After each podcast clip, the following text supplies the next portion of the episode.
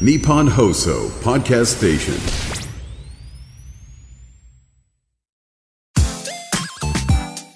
93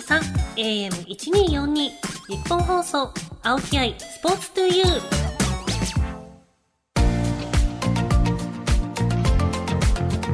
こんばんは青木愛です。K ダッシュセカンドプレゼンツ青木愛スポーツトゥユー。この番組はこれからもっと注目してほしいスポーツに打ち込むアスリート関係者をお招きしていくスポーツトーク番組です。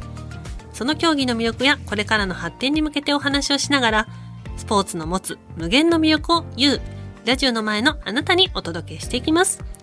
ゲストは前回に続いてロンドンオリンピック銀メダリストの元卓球選手現在日本卓球協会理事の平野早香さんをお迎えします。前回は平野さんの卓球との出会いや用具のことを伺いましたが今回はオリンピックのことについて聞いていきたいと思います。この後平野さんがご登場です。日本放送青木愛スポーツトゥユー K ダッシュセカンドプレゼンツ青木愛スポーツトゥユーそれではゲストをご紹介しましょう。前回に引き続き元卓球選手で現在日本卓球協会理事の平野さやかさんですよろしくお願いします。よろしくお願いします。改めてプロフィールをご紹介します。1985年、栃木県の生まれです。5歳で卓球を始めると、全日本卓球選手権大会シングルスで5回優勝され、日本代表として国際大会でも大活躍します。オリンピックには2008年北京、2012年ロンドンと2大会連続で出場。ロンドン大会では史上初となる銀メダルを獲得されました。2016年に現役を引退され、現在は後進の指導やスポーツキャスターとして卓球の普及のため活動。2022年から公益財団法人日本卓球協会理事も務められています。今回は主にオリンピックの話題について伺っていきたいと思います。ということで、はい。今週もよろしくお願いします。平野さんはオリンピック2大会。はい、そうですね。で初めてのオリンピックがはい。私と一緒や、はい、北京オリンピックですね。初めてのオリンピックってはい。どういう思い出がありますか、オリンピックはまず代表に私たち決まったのが2008年1月のもう世界ランキングっていうところで、うん。私は自動推薦枠で代表に入れたんですけど、まず代表になってそれこそ、まあ、おそらく青木さんもだと思いますけど、いろいろもう取材とか メディア対応とかっていうのがぐっと増えません？私らそういうのはなんか 守られてるじゃないけどあんまりみたいなあ感じチームでっていう感じになるんですかなので個人でね。はなくてあ全然そうだったんですね。まあ私、まあもちろん私もあの企業にミキハウスに勤めていたので、まあミキハウスからにちゃに来てっていう感じはあったんですけど、やっぱりなんかそれまで全日本も何度か優勝したり、世界選手権では団体戦でメダルも取ったことがあったんですけど、それまでとは比べ物にならないほどの、うんそのまあ取材対応することになって、なんかオリンピックってこんなに注目されてるんだっていうのを改めてこう肌で感じるっていうんですかね。なるほど。でまああの皆さんとそうだと思うんですけどやっぱ選手村に入ってっていうのが私は初めての経験だったので。なんかこうより日本代表っていうのを意識するのがオリンピックでそれはやっぱりこう世界選手権とか卓球競技としての大会とは全く違うっていうのが感じましたね。はい。確かにもうスポーツ全体の祭典ですもんね。決断式みたいなのがあったり。あ 懐かしい決断式って そういろんな競技の選手がなんか同じスーツを着て、でなんかあの選手村では入村式があったり、うんうん。まあ、開会式なんかもあったりっていうのでなんかこう本当日本チームの代表なんだっていうことを感じたっていうところと、まあ、あとは実際に試合に入ってからですねなんか北京の時は団体戦個人戦っていう順番で試合をしたんですけれども、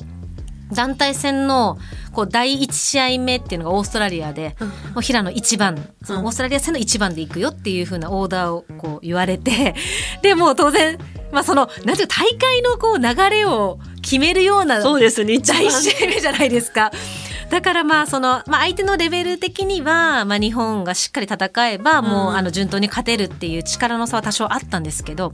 まあもうもう第一ゲームずっとサーブ出す時の手の震えが止まらなくて、うんもうそれはもう絶対相手にもこれバレてるよなっていうぐらい手が震えるわけですよ。で、まあ、卓球ってこうサーブ出す時に一回こう、まあ、止まらなきゃいけないんです。静止しなきゃいけないんですけど、もう止められないんですよ。止まれと思えば思うほどもっと震えるし、それがまあ第一ゲームも順当に第一ゲーム取ったにもかかわらず、まあ、そういうこう、まあ、手が触れちゃう自分にびっくりするっていう。もともとそういう緊張しいな部分っていうのはある方ですか？緊張しやすい方ではありますね。だからもう試合もなんかトイレにもう必ず2回行っちゃうみたいな。1回行ってよしよしアップしていやもう1回行こう行っとこうみたいなタイプではあったんですけどただその手が震えちゃうっていうのはなんか過去そんななかったんですよね。ちょっと震えるぐらいしか。1ゲームリードしてんのにみたいなそれはもうちょっともう自分でびっくりしました自分自身もう震えが止まらず。止まらない、はい、だからそのなんか改めてその4年に1回の重みみたいなものを感じましたけど、まあ、卓球の場合はその1試合1試合というかちょっとこう長い期間でこう勝ち上がるみたいな競技なので、まあ、少しずつ雰囲気には慣れましたけど、まあ、ただその最後のメダル決定戦で韓国に0対3で敗れて。あの4位入賞なんですけどメダルなしみたいな感じですね。はいでも次のロンドン大会でははい。福原愛さんと石川佳純さんとはい。団体戦ではい。史上初のそうです金ね。メダルはい獲得ということで史上初ですもんね。そうなんです。1988年のソウル大会かうん。ら卓球競技っていうのがまあ正式種目になってでまあ団体戦っていうこうカテゴリー、まあ、種目ですかね、うんあのそれまではずっとアテネまでは、まあ、シングルスとダブルスっていう種目だけだったんですけど、うんうん。2008年から北京 北京から団体戦が入って、でやっぱり団体戦の方がメダルっていうのはやっぱり正直取りやすいと思っていたのではい、なのでまあその北京で取れなかったっていう悔しさをもとに4年間強化をして、その北京オリンピックの負けた韓国に負けた瞬間の写真を大きなパネルにしてナショナルトレーニングセンターに飾ってたんですよ。すごい。いや。これすごくないですか？今思ってもいやよくそんなことやってるなと思うんですけど。いい瞬間を思い出ですよね。すためにいやおっしゃるそうなんですよ。逆パターンで逆パターンで。悔しさを忘れへんために。しかも大きく。大きく。だからちょっとおかしいよなと思いながらもでもまあその悔しさをまあずっとこうなんていうんですかね忘れずに、まあ、練習に取り組んで、でもそのまあなんていうんですかオリンピックってその本当いろんな要素があって、まあ、ロンドンの時には、まあ、すごく、まあ、ベストメンバーで年齢的にも経験値も非常にこうバランスが取れてたので、本当今回メダル取れなかったらもうなかなかこの先日本卓球界難しいんじゃないのかなって思っていた、まあ、それぐらいの覚悟を持って臨んだロンドンだったので、まあ、一つ、まあ、結果につながってよかったなとは思いますね。さあ今年はパリオリンピック。はい、国内ではい。選考争い、はい。最終局面を迎えてますけどこの1月22日から開催される全日本卓球選手権大会が最後の選考対象？のそうですね。はい大会になるんですか、そうなんです。まああのもう2022年の3月からですかね。この選考大会というのが3月はいあのもうスタートを実はしていて、何度も何度もその選考会と言われる大会があったりだとか、まあポイントがその加算される大会っていうのがずっとあったんですけど、約1年そう1年にもう2年2年弱ぐらいです。2022年の3月からですね。2年弱。そうなんです。まあ、ですから、もう、まあ、選手はもう本当にその、なんていうんですかね、気が休まらないというか、そうですよね。まあ、で、ただその、まあ、この1月の全日本選手権で、まあ、その点数自体もすごいポイントとしても、今までで一番大きな点数が加算されるので、で、また今回のシステムは、うん、例えば優勝した場合と2位の点数差っていうのももちろんあるんですけどそのコンスタントに上位に行くっていうのも割と重要で、優勝者だけ点数があるではなくて優勝も2位も3位もそれぞれ点数があるんですよね。なので1回優勝しても1回1回戦で負けたら、これってすごい点数的にはすごく厳しいというか、うんなのでこの選考レース中ずっとコンスタントに上位に行った選手が、まあ、それこそ男子ながらと張本選手で、うんうんうん女子でいうと早田選手がもうまあ割とコンスタントに優勝準優勝っていうのをずっとしていたので点数的にはぐっとこう伸びたという。ちょっとずつでもそうですね。加算加算で。はい。ね。なので、まあ、今、あの、注目されているのは、まあ、女子のその、二枠目っていうんですかね、シンググルスの枠の2枠目に、まあ、あの、平野美宇選手と伊藤美誠選手が、まあ、そこの2枠目を、まあ、その争うというところではポイントとして非常に高いので、まあ、この2人が全日本で、まあ、もちろんあの直接対決なんてこともあるかもしれないですけれども、まあ、それ以外にももちろん1回一回ずつ勝ち上がっていかなければいけないので。なんかこうもうあの2人クラスになるともうみんな向かっていく側じゃないですか、もうもう世界でトップクラスだからもう負けてもともとっていう気持ちで向かってこられる中で先行かかっている試合をするという。いやいやなんか厳しいなんかメンタルが。そうなんです。もう見てられないっていうぐらい、まあ、選手の気持ちもよくわかるのでまああのまあ、この試合が最後のこう選考対象大会なので、うん、まあ、本当どの選手もなんですけど、まあ、自分の力を出し切っておいてほしいなと思いますね。じゃあもう本当にポイントの上位で決まるってこと、はい、そうですね。ポイントで決まります。いやドキドキですね、はい、そうですね、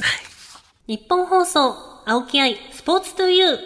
K ダッシュセカンドプレゼンツ青木愛スポーツトゥユー。パーソナリティの青木愛です。ゲストに元卓球選手で現在日本卓球協会理事の平野さやかさんをお迎えしてお送りしています。さあ、続いてはこのコーナー、愛のあるボックストーク。ということで、今回も、はい、はい、前回とは違うお題が この箱の中に入ってますので、はい、引いていただいて、じゃあ、はい、はい、お願いします。指導の際に心がけていることですね。そうか、指導の方も。いや、まあでも、あの、がっつり指導者という感じではないんですけど、うん、もちろん卓球教室を、あの、させていただくこととか、うん、あとは、引退して1年間は、ミキハウスの卓球部の、まあ、コーチとして、あの、選手の指導というところに携わったんですけど、大体どれぐらいの年代の方たちを、はい、そうですね、もう卓球教室は、もう、あの、主催の方が、もう、あの、いろいろ集めた方なので、本当にもう小さい子は、もう小学学生ぐらいから、うん、もうそれこそママさんプレイヤーみたいな感じで、はい、あの、もう年年齢層はもう幅広く、うんうんうん、まあ、ミキハウスの卓球部なんかでいうと、まあ、もちろんあの中高生なんかもスポーツジュニアスポーツクラブでいるんですけど、うん、そうですねやっぱり20代前半ぐらいの選手20歳前後ぐらいの選手がメインで。そうですね年齢重ねても、まあ、今だと2 5 6歳ぐらいですかね、うん、はいあの、指導という立場になった時に、やっぱり一番初めに驚いたことは、自分の、まあ、当たり前とか自分の常識がその選手にとって常識ではないというか私だと例えば全日本でトップを目指したらこれぐらい練習するのは当たり前だろうとかこの選手に勝とうと思ったらこういうことをやるのはえ当たり前でしょって思うことがやっぱりその選手にとってそうかというとまあ全くそうではなくて。やっぱりこう、まあ、スタイルもあれば性格も違くてっていうことを考えた時に。時代もありますしね。それもありますね。でもそういうことを考えた時にもうまずはその選手を観察するっていうのにもう初めで言うともうほんと3か月ぐらい23か月ぐらいはもうその選手のこういろんなもう性格からなんかこうタイプとか何を考えてるかみたいなものを練習を見ながらまあ、観察をして、もちろんアドバイスもするんですけど、うん、基本は観察をして、で、や、なんか、なんていうんですかね、年齢とか、線型っていうのが卓球で言うと多分右利きのとか、こんなラケットラバーを使って、同じような線型でも、やっぱり同じ指導法じゃなかなかこう、その選手にこう伝わらないというところがあって、だから A 選手には、ちゃんとこのフットワークをする目的は何かっていうのを考えた上で練習させるとか、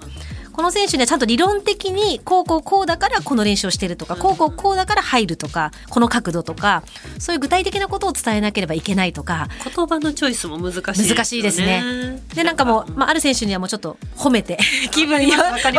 気分よく あのしてもらうっていうところから入ることが割とこうなんかこう練習にスッと入っていきやすいみたいなところもあって。性格ほんまにシンクロも8人いたら8通りあるから、はい、いやそうですよね。ほんまに褒めて伸びる子。はい。と叱って伸びる子そうですよね。まあ褒めすぎたら天狗になる。そこの飴とムチの割合もありますよね。もうめっちゃ全然違いますよね、なのでまああの本当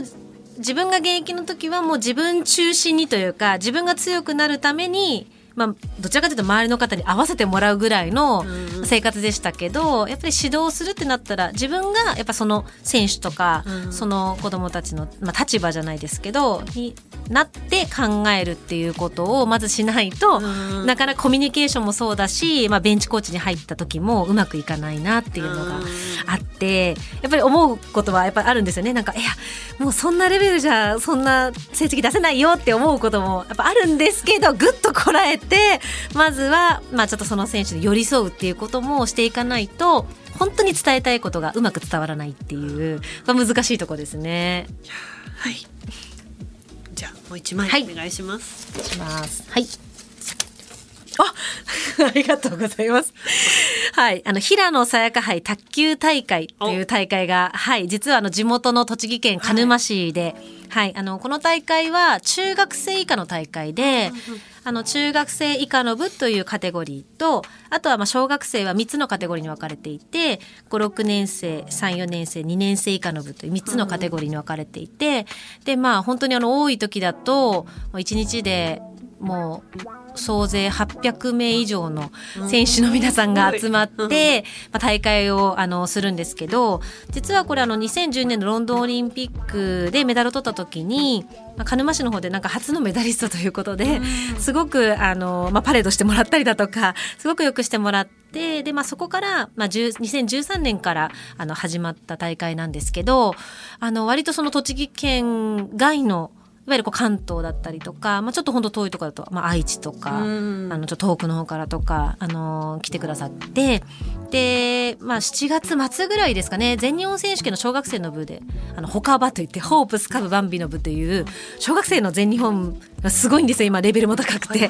でその大会もまあ割とあの近いあの期間期間にあるということでこの広瀬杯に結構出ていろいろな多分技術を試したりいろんな試合してでまあ多分その全日本に出るみたいな選手もいるのですごくレベルが高くてもう一回本当にこの2年生以下の部でしたかね。もう本当に平野早香杯で優勝した選手がもうその全国大会で何位になるとか。えー、すごい。それこそ平野早香杯で優勝した人がこの何年後かの全日本選手権のジュニア高校2年生のクラブで優勝したりとか。すごい。すごいなんか私としてはもうすごくレベル高い。もう嬉しくて、はい。でもなんか、もうその小さいお子さんって、何か一つの大会をきっかけにすごく、まあ、伸びる選手っていうのは多いので、やっぱ実践っていうんですか、はい。なのでそういう意味では、ぜひ、あの、多くの皆さんにお越しをお待ちしておりますので、ぜひ、はい。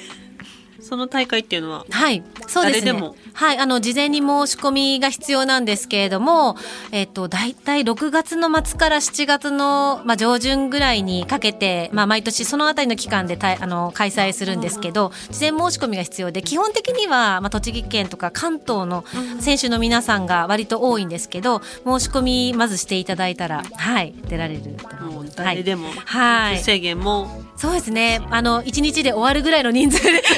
なるとは思うんですけど、でもはい一番多い時で800何850人超えてたと思うんですよね。こんなはんどんどん宣伝してたらふあっという間に1000人超えるい。ぜひぜひ。はい。いやーすごい。皆さんぜひぜひ申し込んで参加してください。さあ愛のあるボックストーク今回はここまでです。ではいろんな話題でお送りしてきましたがここで平野さんからあなたに伝えたい 2U ワードを発表してもらいたいと思いますこの 2U ワードはリスナーの皆さんのこれからにも生きるような前向きで未来に残したいゲストの方からのとっておきの言葉です。さあはい。決まりましたでしょうか？そうですね。はい。はい。では 2U ワードの発表お願いします。はい。平野さやかの To You ワードは日々前進です。日々前進。はい。はいあの私も小さい頃から、まあ、同世代ってもうすごく才能あふれる選手が多くて、まあ、もちろんロンドン一緒に戦った福原愛さんとか石川佳純さんもちろんそうなんですけど、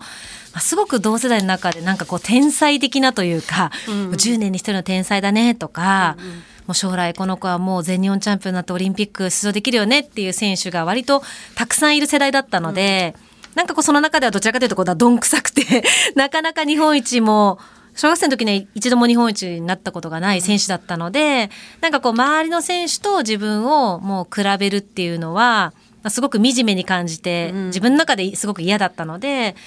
人と比べずに、もう昨日の自分と今日の自分を比較するというか、昨日の自分に勝つじゃないですけど、昨日よりも少しでも成長できるようにということをモットーにやってきたので、まず昨日よりも前進する、昨日よりも成長するっていう気持ちで、この日々前進っていう言葉を大切に現役生活を送ってきました。はいい。やもう人と比べはい。ガチですもんね。ガチで、い皆や、そうなんですよ。で、なんか自分が意識してなくても、なんかそういうの気にしちゃうっていうんですか？わかります。わかります？なんかあーなんか劣ってるって、しかもなんかその自分がその人より優れてるところよりも、はい劣ってるところの方が目つきやすいというか、そこばっかり言っちゃうんですよ、ね。私ってあかんにはできてないあの子よりはいっていうのを思いがちですもんね。そうなんですよね。なので、こう、なんか横の台を見たら、うんまあ、あの子はなんかあんな技術も簡単になんか教えてもらってできちゃうのに、なんで私はこんなできないんだろうみたいな、うんまあそういうことも多かったんですけど、もうできるだけ、周りの選手と自分はこうなんか比較の対象としてしないっていうのを決めた時にちょっとこう楽になるというか、でなんなら昨日の自分だったらなんかちょっと勝てる気がするみたいなって思えるってところからもう日々前進っていうのを。日々前進して、はい、はい自分がやるべきことをやってたらね、ね。気がついたらそうですね。はい。周りを超えてるかもしれないので、はい。皆さん日々前進で、はい、頑張っていきましょう。平野さんの To You Word 番組ホームページで見られます。ぜひチェックしてください。さあ、平野さんとは間もなくお別れですが、はい。何か告知などはいありますでしょうか、そうですね。まあ、あの、1月はやはり1月22日から28日まで、東京体育館で、まあ、全日本卓球選手権という、まあ、いわゆる天皇杯、皇后杯というのがかっている大会がありますので、まあ、今回は、まあ、パリオリンピックの選考というところでも、まあ、注目を集めると思うんですけれども、やはり、まあ、日本一というのはもう誰もが、あの、まあ、一度はなってみたい、まあ、夢見る、まあ、あの、大会になると思うので、まあ、ぜひご注目いただいて、まあもし、あの、ね、機会があったら、ぜひ生で卓球を見ていただけると嬉しいなというふうに思いますね。完全にこうなるやつですね。そうですね早すぎて。このレベルやとそうですよね。もう追っつかへんくなりそうな。そうですね。はいい。やもうレベル高いし、いやもうめちゃくちゃいろんな意味で注目の大会ですね。はいぜひ皆さん注目してみてみてください。はい。ゲストは元卓球選手で、現在日本卓球協会理事の平野さやかさんでした。ありがとうございましたあ。りがとうございました。日本放送、青木愛、スポーツトゥユー。